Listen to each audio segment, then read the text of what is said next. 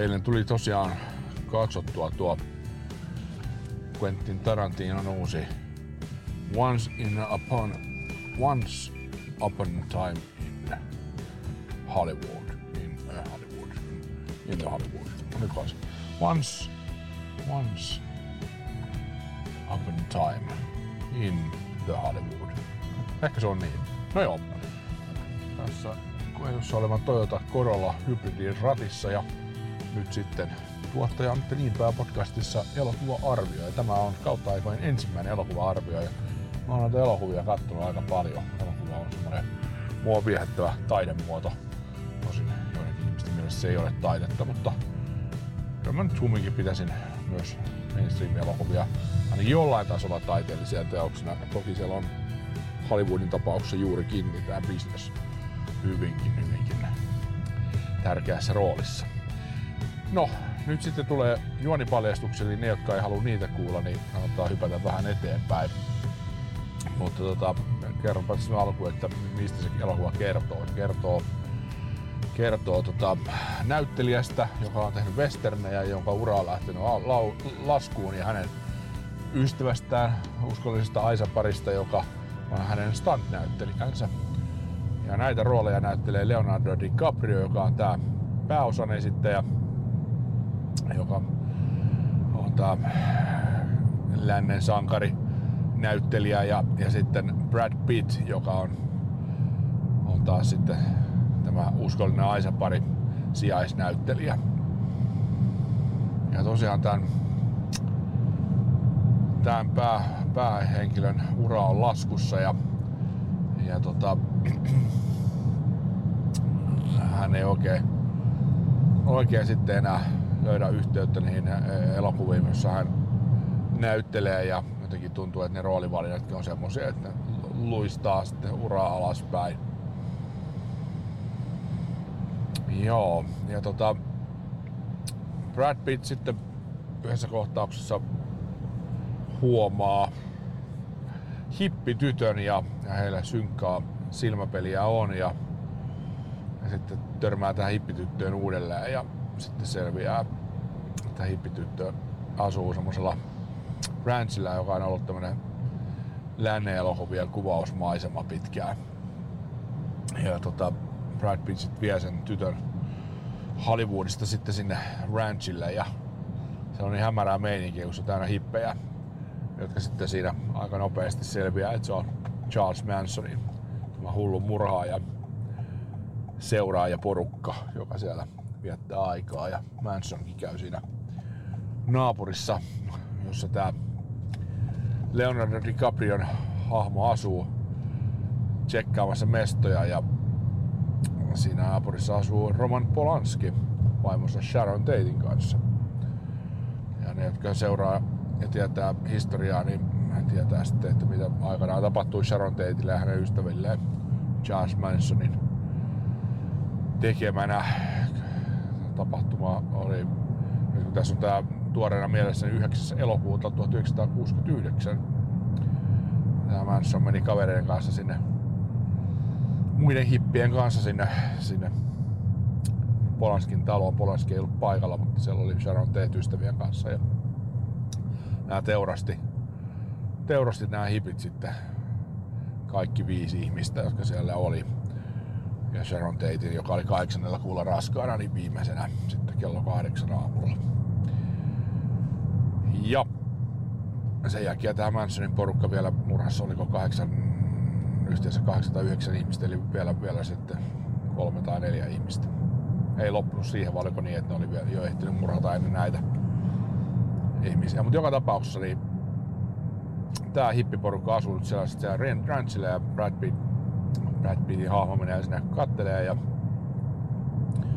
alkaa epäilee, että se kaveri, joka on omistanut sen paikan, ehkä ei ole ihan tietoinen, mitä siellä tapahtuu. Ja se haluaa käydä moikkaamassa sitä äijää. Ja, ja tota, menee sitten sen taloon, jossa on hipit valtoimenaan ja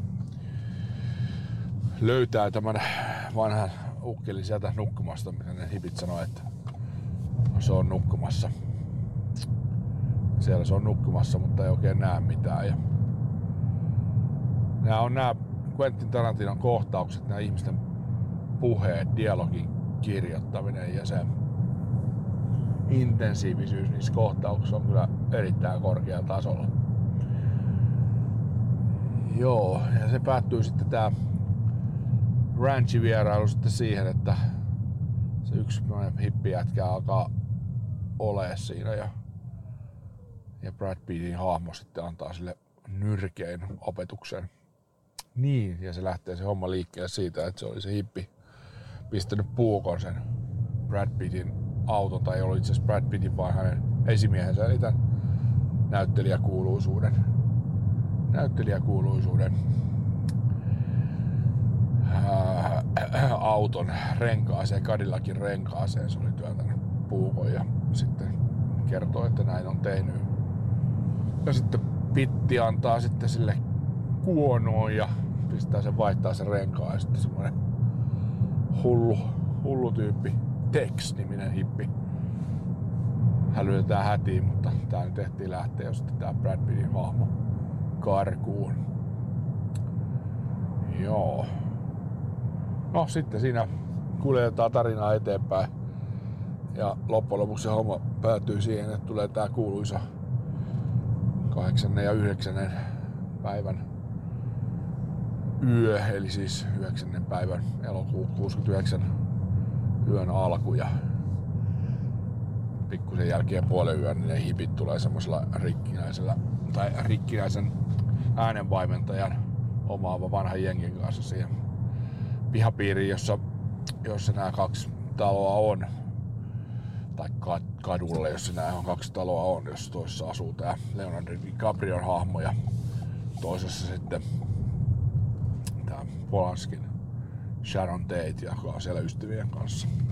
Ja nämä hipit sitten päättää kumminkin hyökätä sen, sen, sen Leonardo DiCaprion kämppää, jonka ne siinä vähän aikaisemmin on tavannut. Ja sinnepä ne sitten menemät. Ja siellä on nyt sitten Brad Pitt koirensa kanssa ja Brad Pitt pistää sitten koirensa kanssa vähän hanttiin ja sitten tulee aikamoinen verilöyly. Quentin Tarantinon leffoja mukaan, mutta että se yleisfiilis, jos nyt sitten mennään sen leffon jälkeen, niin oli vähän semmoinen, että mä odotin kyllä enemmän. Et, et, olihan se hyvin tehty, uh, ja se verilöyly, missä Brad Pitt niitä hippipoikia ja tyttöjä, tai yhtä poikaa ja useampaa tyttöä, niin mäiskiin menemään, niin tota, on kyllä semmoinen Quentin Tarantinomainen ja mulla rupesi ihan itteni se semmoinen hysteerinen naurukohtaus tuli, kun se on niin absurdia menee, menee niin yli ne mätkimiset. Mutta tota, mutta se käytännössä niin loppuu siihen sitten se leffa, että se kehitellään koko ajan ja sitten se on se ja jengi ehkä odottaa sitten, että siitä tulisi tämä mitä oikeasti tapahtui. Eli ne meni ne hipit sinne Sharon Tatein kavereita ja Sharon Tatea tappamaan, niin meneekin nyt sitten siihen naapuriin. Se päättyy siihen se systeemi ja siihen verilöylyyn, mutta että verilöyly on vähän erilainen mitä sitten tosielämässä. Mutta joo, siinä tulee semmoinen olo, että se on vähän sellaista terapiaa, terapiaa sitten tota amerikkalaisille, jotka on kokenut aika järkyttävänä sen Sharon Tatein ja kavereiden teurastuksen aikana 60-luvulla. Et nyt niinku rakennetaan se sama tarina vähän toisesta näkökulmasta ja erilaiseen lopputulokseen. Joo, mutta on siinä siis on siinä hienoja näyttelijäsuorituksia ja smoothia, mutta että ei se ehkä ihan silleen niin, ei se niin kova ollut kuin mitä mä niinku jotenkin odotin ja toivoin. Jotenkin se jätti kylmäksi ehkä siinä oli koko ajan se vanha, vanha elementti ja totuus, odotat jotain, että leffa alkaa, niin sitten tuntuu, että se ikinä alakkaan. Niin tässä kävi vähän nyt silleen, että koko ajan odotti, että koska tulee sitä makeeta. Ja sitten se olikin ohi koko leffa. Jees, mutta tämmöisiä fiiliksiä, tämmöisiä fiiliksiä Tarantinon uutuudesta. Jos dikkaat näistä tuotteen Antti Liipää podcastin sisällöistä, niin tilaa ihmeessä kanavan, niin tiedät aina kun tulee uutta materiaalia. Kiinnostavaa tai vähemmän kiinnostavaa. Yes. Palataan asiaan. Moro moro. Tuottaja Antti Niinpää podcast.